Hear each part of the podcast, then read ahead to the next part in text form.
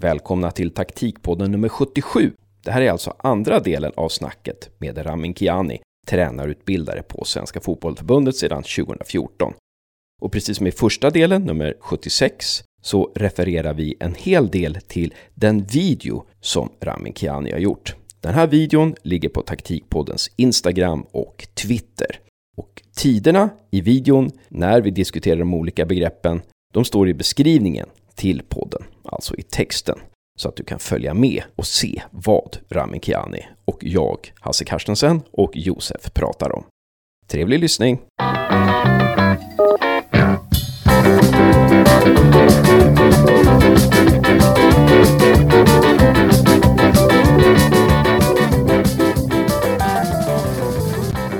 Välkommen till del två i snacket med Ramin Kiani, tränarutbildare på Svenska Fotbollförbundet.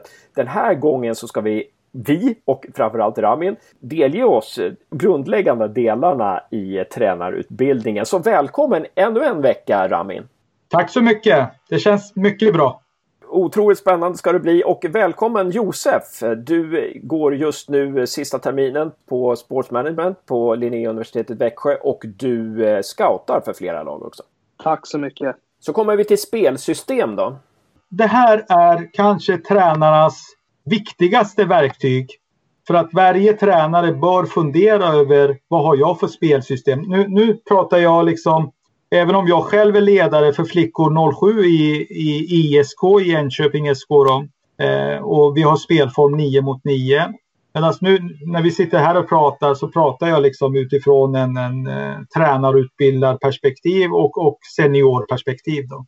Eh, tittar man på spelsystemet så bör fun tränarna fundera över ja, vad har jag för formation? Vad har jag för arbetssätt? Vilka roller har jag för spelarna i, i varje skede av spelet? Och sen naturligtvis vad har spelarna för egenskaper, färdigheter? Och hur ska jag fundera över min egen verksamhet? Hur ska jag träna spelarna att de utvecklar sina färdigheter och egenskaper? Så det är fyra underrubriker som utgör spelsystemet. Och tittar man på formation så kan man se återigen, vi använder oss av samma bild som beskriver spelet. Det är speluppbyggnad, det förhindrar speluppbyggnad. Det är under de två skedena laget är i formation. Sen finns det formationen i övriga spelet men det är mer flytande. Här tänkte jag visa ett, ett videoklipp som, eh, från EM, eh, damerna, som förklarar liksom formation här kan vi se liksom anfallande lag i Frankrike som har eh, använt sig av en formation. Det innebär att man är nästan 1443 kvadratmeter.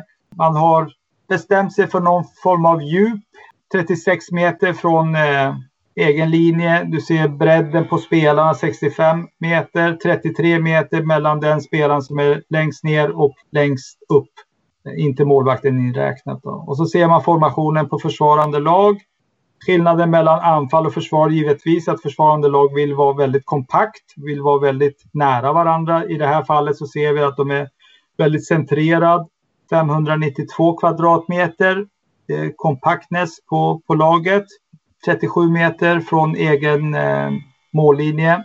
26 meter mellan den lägsta spelaren och högsta spelaren, inte målvakt inräknat. Och det här beskriver formationen och så blir, blir min fråga kan det bli till till Josef i så fall eller till Hasse eller till min kursdeltagare. Ja, vad har du för formation och vad har du för tankar kring din formation? Att skapa objektivitet och sen det, det ska leda till att ni som kursdeltagare diskuterar eller funderar över ert eget arbetssätt med ert lag i, i, som utgångspunkt.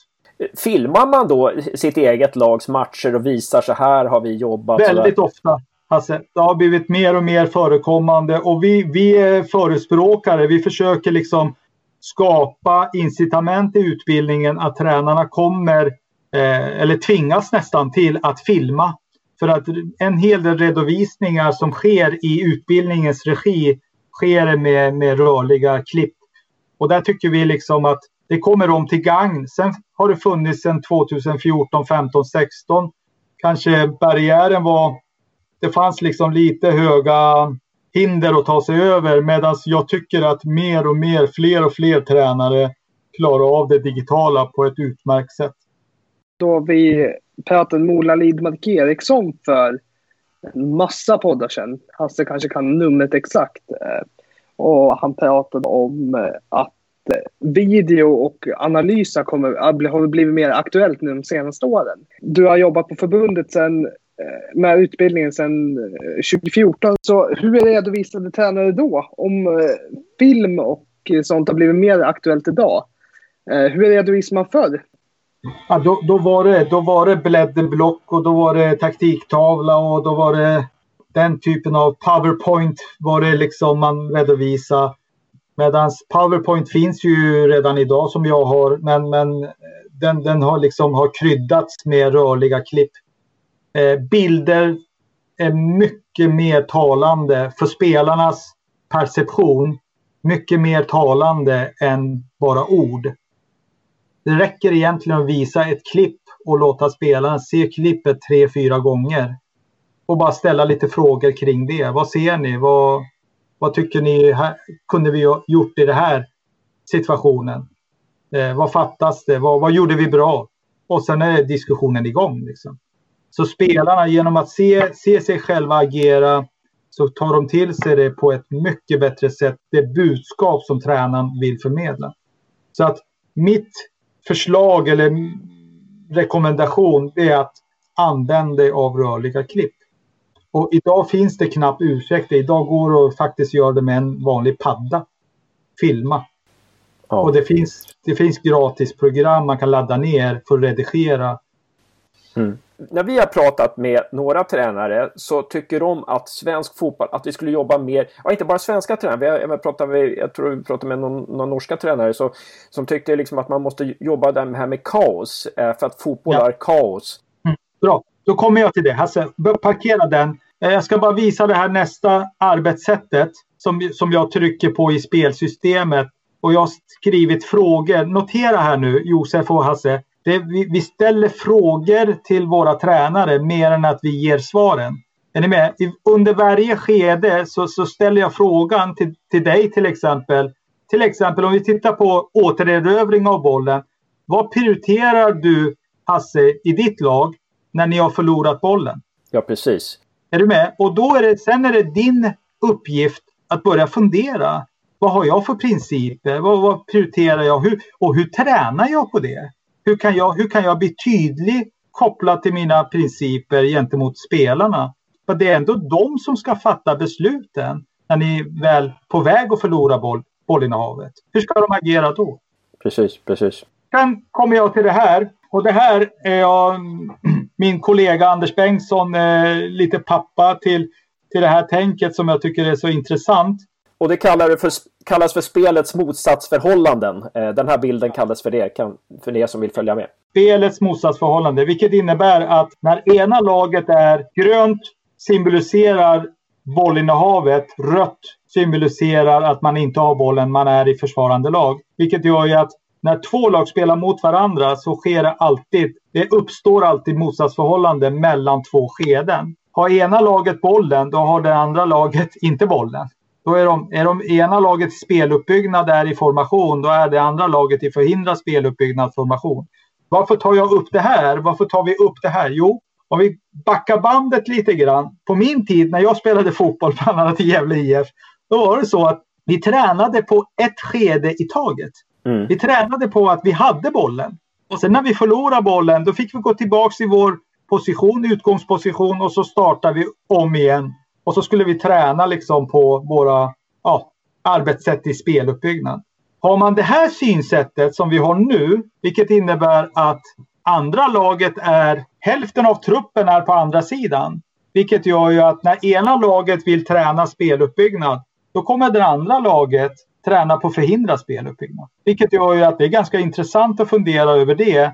Och är vi två tränare, Josef och Hasse och jag, vi är tre, ja, då kan vi dela upp oss. Att jag kan ansvara för ena laget som jobbar med speluppbyggnad medan Josef kan ansvara för att coacha det, det andra laget, försvarande laget, till förhindra speluppbyggnad. Och så kan du Hasse sköta övergripande tid och boll, domar, domarskapet. Liksom. Hämta bollar. Så har, vi, så har vi frångått att göra en sak i taget. Nu har vi tränat ja, två saker. två skeden samtidigt. Och så säger vi, brukar vi också använda oss av begreppet att motståndarna är de bästa coacherna. Det vill säga att vill du träna speluppbyggnad, då kanske inte ska jag berätta allt vad, vad vi ska göra och vad vi inte ska göra. Jag kanske ska låta motståndarna vara de bästa coacherna. Det är de som skapar situationer som förhoppningsvis det laget som vi har bollen speluppbyggnad, att de får komma på och upptäcka saker, lösningar utifrån den situationen. Just det. Och då motståndarna kan också eh, sätta ord på vad är det som fattas till exempel i speluppbyggnaden? Eh, vad är det som är enkelt att för, för, försvara sig mot och eh, exakt, vice versa? Mm. Exakt. Vill jag till exempel, vill vi idag träna på eh, ett inslag som innebär att vi behöver jobba med våra spelvändningar. Ja, då kan jag, då kan jag faktiskt coacha försvarande lag att vara väldigt, väldigt överdrivna i sina överflyttningar. Vilket innebär att det laget som har bollen kommer förr eller senare under träningspasset upptäcka att oj, nästan hela försvarande lag är på bollsidan. Då innebär det att det finns ytor någon annanstans och vi kan upptäcka att oj, vilka fördelar vi kan dra genom att vända spelet lite snabbare. Och sen kan man börja jobba med små, små detaljer i spelet. Så att det här är intressant med motsatsförhållande, framförallt i tränings, träningssituation, eh, men också analys av motståndarna. Till exempel, står jag inför en match, ska kartlägga motståndarna, så tänker jag så här, okej, okay, hur kontrar de? Jag vill träna på, jag vill veta vad är det jag ska göra inför den här matchen kring återerövring. Och, och då innebär mo spelet motsatsförhållande. Då tittar jag på motståndarnas kontring. Det blir som en karbonpapper. Va? Är de bra på det här i kontringen, då innebär det att vi behöver göra det här i återerövringen. Och då kan vi eliminera deras styrkor direkt. Och så kan man använda sig av spelets motsatsförhållande i ja, sista tredjedelarna av plan. Ena laget kommer till avslut och gör mål, vilket innebär att det andra laget hamnar i förhindra och rädda avslut. Och så kan man liksom jobba med det. Så det här är en sån här, återigen, objektivitet, objektiv bild över spelet, spelets karaktär vilket gör ju att det skapar strukturer, skapar eh, underlag för diskussion och att teorin blir till praktik för tränarna. Och då blir det mer subjektivt med tanke på att varje tränare lever i olika, olika miljöer och att de behöver ta, ta hänsyn till det. Den här bilden som du har presenterat, är det här någonting som presenteras redan i första tränarutbildningen? Nej, det finns, det finns naturligtvis en progression Josef genom tränarutbildningen. Och då, då är det lite mer också anpassat till vad första utbildningen, vad innebär det? Vil, vilka är målgruppen? Och så finns det en progression till eh, från C till B. B blir mer att, att stimulera, att tränarna får fundera på eget arbetssätt. På A-nivå så tar vi in motståndarna i, in i bilden. Vad innebär motståndarna gör så här? Vad gör du nu? Eh, matchplanen, matchscenario, motståndarnas arbetssätt som påverkar ditt eget arbetssätt. Och sen är det på provnivå, då är det, då är det hela bilden. Liksom. Då blir man så, stoppar man huvudet i kaninhålet. Liksom. jag har en grej till. Och det, nu kommer jag till det du pratar om. Om, om, om vi skulle säga, är det någon här, finns det någon hemlighet? Ja, det finns inga hemligheter, men det finns några inslag som, som kan ge en känsla av hemlighet. Ja, och nu, nu är vi inne på bilden som heter övergångar i spelet då. Ja, för att spelet är inte statiskt. Spelet eh, är en, en komplex eh, situation och det är en väldigt dynamisk process. Spelet förflyttar sig hela tiden från ett skede till, till nästa skede.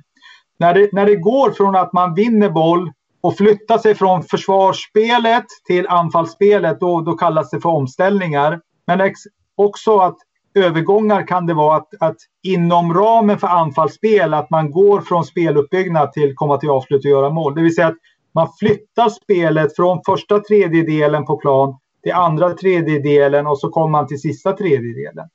Det gör ju att det blir en övergång. Och varje övergång, varje övergång innebär också att spelarnas roller uppgifter i spelet kan förändras. Och det, det utmanar tränarens arbetssätt. Den utmanande för spelaren.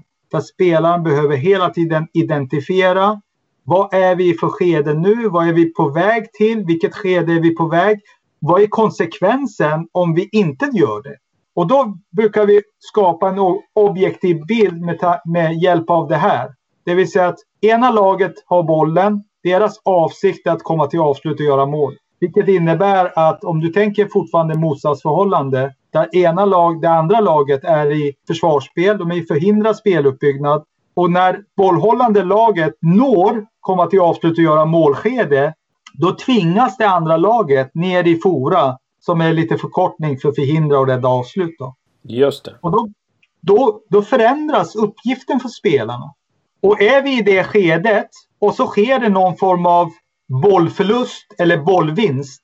Försvarande laget som var i eget straffområde nyss, när de vinner bollen så kontrar de. Medan det andra laget som tappade bollen, förlorade bollinnehavet, ja de måste liksom direkt återerövra bollen. Antingen direkt eller indirekt, men de hamnar i någon återerövringsskede. Det sker ett omställning i spelet kan man säga. Och då behöver man fundera på hur, hur, hur snabbt uppfattar mina spelare det? Hur snabbt kan vi ställa om från varit anfallsspelare till försvarsspelare? Eller när vi vinner bollen, hur snabbt kan vi från försvarsspelet ställa om till anfallsspelet? Mm. Kontrande laget försöker komma till avslut och göra mål. Det laget som försökte återerövra bollen som kanske inte lyckades med den direkta tvingas ner till förhindra och rädda avslut. Och så kan det fortsätta så här. Så kan det liksom vara hur många pilar som helst, övergångar i spelet. Vilket gör ju att det här, det här är bara förklara komplexiteten över spelet. Och frågan blir då till tränarna hur väljer du dina övningar? Hur skapar du matchlikhet kring dina övningar? Och det här är en matris som vi använder oss av. Det är Mark Upton som är pappa till matrisen. Men det visar ju liksom, det är fyra hörn och så är det, ja ni ser ju matchlikhet och mindre matchlikhet och många repetitioner och få repetitioner. En tränare, en modern tränare behöver röra sig i alla fyra hörnen under veckan. Men det är klart att ju mer spelövningar man har, ju mer matchlikhet det finns, ju bättre blir spelarnas förmåga att identifiera skedena, övergångarna, sitt eget arbetssätt, sin egen roll, uppgift i spelet. Mm. Jag tycker det är jätteintressant för där börjar närmare det här med, med kaos och sådär. När vi pratade med Jonas Munkvold som är akademitränare i, i Nottingham då så sa, tyckte han att vi i Skandinavien är dåliga på att liksom skapa kaos för fotboll är kaos. Så han, tyck, han, menar, han brukade ibland så här alltså, göra ojämlikt om två lag spelade mot varandra sjumanna. Då fick det ena laget inte ha målvakt till exempel. Eller han tog bort två spelare ur, ur, ur ena laget och, eh, och lite sådana här saker för att skapa skapa kaos. För att han menar att fotbollsspelarna måste, upp, eh, måste förberedas på kaos. För det, matcher gör att det hela tiden producerar situationer som man inte är beredd på. Det kan göra att man liksom inte är, ja, inte, inte kan hantera situationen på något vis. Helt enig. Spelet är komplext. Och tittar vi på den här bilden som jag nyss visade med alla övergångar i spelet, vilket gör ju att det är det som är kaos. Vår definition på det Jonas nämner med kaos, det är att det är massa övergångar i spelet. Och då behöver man hela tiden se till att mina träningar, mina övningar speglar spelet för spelarna. För att ju mer vi tränar spelarnas uppfattningsförmåga att identifiera sin egen roll kopplat till det skedet som är aktuellt med konsekvensbeskrivningen om vi tappar bollen. Vad är min uppgift då? Är vi på väg från speluppbyggnad till komma till avslut och göra mål? Vad händer med min uppgift då? Vad ska jag göra då? Det gör ju att spelarna hanterar alla övergångar i spelet och då är de vana att vara i en kaos, kaotisk situation. Så att jag är helt enig med, med honom. Därför, därför för, för, förordar vi på barn och ungdomsnivå att om vi tittar på det här fyrhörnen. På vänstra sidan är det färdighetsövningar där det inte finns någon matchlikhet eller mindre matchlikhet. Att mer än 50 procent av träningstiden se till att du är på den högra sidan. Det vill säga att du har spelövningar med få spelare eller med många spelare beroende på vilken spelform som tränaren är i. Mer än 50 procent. För att vad? Jo, spelarnas uppfattningsförmåga ska tränas i, i matchlika situationer. Jag går till nästa bild. Om vi tittar på den här specificitetsprincipen eller match. Det är återigen en, skapa en sån där objektivitet. Och så är det liksom massa faktorer som gör att träningen kan bli mer matchlikt eller mindre matchlikt. Till exempel eget arbetssätt, övergångar i spelet, matchscenario. Det kan ju det som du nämnde, Hasse, vad sa Jonas? Ta bort två spelare, spela sju mot fem. Det kan vara en del av matchscenario. Vi ligger under en kvart kvar, vad gör vi nu? Nu leder vi matchen. Eh, tio minuter kvar, vad innebär det? Nu har vi en utvisad. Motståndarna kliver upp och förändrar sin formation. Vad, vad händer nu? Vad gör vi nu? Hur ska vi klara det? Att det finns motståndarnas arbetssätt, medspelare, motspelare, riktning, tid, yta. Vilket gör ju att det här kan bli en, en mycket bra eh, sätt att driva sitt eget lag genom att träna så matchlikt som möjligt. Mm. Jag, jag, tror till och med att Jonas Munkvold menar liksom att ja, man kan säga så här att ja, nu är den här delen av planen avstängd för den står under vatten. Här kan man, här kan man inte spela, här får ni inte spela eller nu kastar publiken in golfbollar här. Så nu, nu får ni liksom akta för den här sidan eller ja, eh, nu, nu, nu är du skadad och ligger ner. Alltså att man till och med gjorde sådana saker. Han kanske, han kanske drog det lite till sin ytterlighet. Då. ja, jag tolkar honom det, det, var mina exempel, men jag tolkar honom liksom att, att man skulle kunna till och med liksom träna på att vara förberedd på vad som helst. Det var lite så jag tror. Jag tror, jag tror som klubbtränare så, så kan man säkert eh, driva det till sin ytterlighet medan eh, min roll, mitt uppdrag som, som tränarutbildare på sån institution som Svenska Fotbollförbundet så gäller det för mig att, att jag håller mig till de här objektiva bilderna. Jag förstår, jag förstår, jag förstår. Så tänkte jag visa två klipp det här har några år på, på nacken, men just kring övergångarna eh, vill jag visa. Det här är Mexiko-matchen och frågan blir hur förändras rollen när det sker övergångar i spelet? Vi ska fokusera nu på Ola Toivonen som då spelade i VM, eh, svenska landslaget. Vi ser Mexiko ha bollen, inkast, startar spelet, Eh, vi ser att de intar sin formation. Eh, svenska landslaget gula tröjor har sin formation i försvarsspelet, förhindrar speluppbyggnad. Fokusera på nu på Ola Toivonen då, forward som jag har markerat. Olas, Olas roll. Det här är naturligtvis inte Jannes arbetssätt och Peters arbetssätt. Det här är min tolkning av deras arbetssätt. Då. Olas roll i för, förhindra speluppbyggnad är att förhindra spel till eh, motståndarnas centrala mittfält. Alltså, han försöker stänga ytan här så att de inte kan spela in på deras centrala mittfält. Nummer två prioritering är hindra spel genom och mellan lagdelar. Man vill inte ha spel mellan sig själv och Marcus Berg. Och trean är hålla spelet framför och utanför sig. Ja, vad innebär det då? Jo, låt oss titta, följa Ola lite grann. Nu ser vi att Mexiko lyckades och det händer liksom i 90 minuter även om man har avsikter att göra, göra på ett sätt eller annat sätt. Men, men de lyckas ändå ta sig igenom.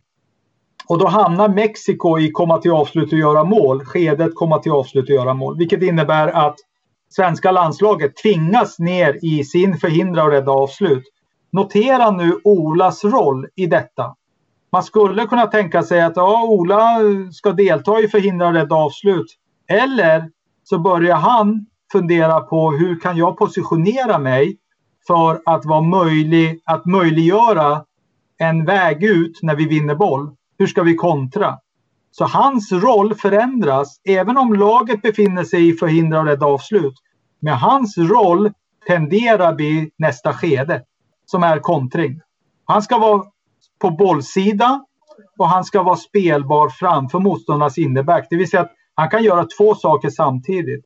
Dels positionera sig för att vara spelbar om laget vinner boll, men också hindra eventuella spelvändningar via deras innerback så att de inte kan vända spelet från bollsida till icke bollsida. Notera Mexiko lyckas ändå behålla bollen inom laget trots att Sverige är väldigt disciplinerad i sitt försvarsspel. Och så spelet förflyttar sig till andra sidan. Notera Ola. Han positionerar sig på bollsidan för att vara spelbar ifall laget vinner boll. Och så är han där. Skott utifrån. Bollen är död. Notera också Marcus Berg och Ola går och pratar, småpratar med varandra där i mitten. Och förbereder sig för nästa situation. Det här tycker jag är ett bra exempel på hur övergångar kan ske i spelet och hur spelarnas roller förändras. Även om spelet befinner sig i ett skede, men det kan ju vara så att vissa spelare börjar förbereda sig för en övergång till nästa skede. Mm. Och det här visar, den här bilden visade ju också att varje att vikten av att varje spelare förstår sin roll. Exakt, givetvis. Givetvis, självklart. Titta på våra damer. Den här matchen har några år på nacken, men det är ändå aktuellt att prata om det. Här vinner Sverige bollen. Eh, återigen samma frågeställning. Hur förändras rollen när det sker övergångar i spelet? Vi tittar här nu. Sverige vinner bollen och kontrar. Jag tror det är mot Ukraina är det. Vi ska titta nu på Nilla Fischer och följa henne. Jag, jag har markerat henne här nu. Nu vinner Sverige bollen. Nu kontrar vi ur den situationen, får en fri yta. Vi ska titta på Nilla Fischer som inneback. Eh, hennes roll i kontring, flytta upp sin lagdel för att eventuellt vara, vara med och i andra fasen i kontringen. Vara spelbar om det behövs speldjup bakåt för att kunna eventuellt vända spelet. Det är hennes roll i första skede i själva kontringen. Notera här nu, titta på henne. Ser ni armarna? Kommer att kommunicera med sin lagdel. Upp, upp, upp. Nu kommer Sverige till nästa skede som är komma till avslut och göra mål. Och då skulle man kunna tänka sig, ja, ja hon skulle kunna delta i det här spelet nu då. Eller så tänker Peter Gerhardsson, Magnus Wikman, nej. Hennes roll börjar nu förbereda oss för nästa skede. Om nu vi förlorar bollinnehavet och motståndarna kontrar, hur ska vi återerövra bollen då? Vad blir hennes roll i det här? Jo, hon ska positionera sig för en direkt återerövring. Vad innebär det? Och det innebär kanske börja markera närmaste motspelare, täcka av farliga ytor och även coacha sina närmaste medspelare. Titta på henne nu. Titta hur hon kommunicerar så tydligt med sina... Där, markera den. Du markerar den, säger hon. Och sen bang, så vinner vi tillbaks bollen. Tack vare hennes kommunikation med framvarande spelare och närliggande spelare. Så kan vi behålla bollen i anfallsspelet och skapa en fast situation. Det här är någonstans, brukar vi också skapa objektivitet för tränarna att diskutera. Du vill anfalla, bra. Men har du en konsekvensbeskrivning för dig själv om ni tappar bollen, vad händer då? Motståndarna kommer kontra på er. Hur har du tänkt då få ihop ditt arbetssätt i återerövring med speluppbyggnad? Att fläta ihop, att inte se saker och ting isolerat från varandra. Det tycker jag är oerhört intressant och modernt. Jättebra. Tack så väldigt mycket Ramin Kiani. Tar jag sista frågan nu? Då tar du sista frågan.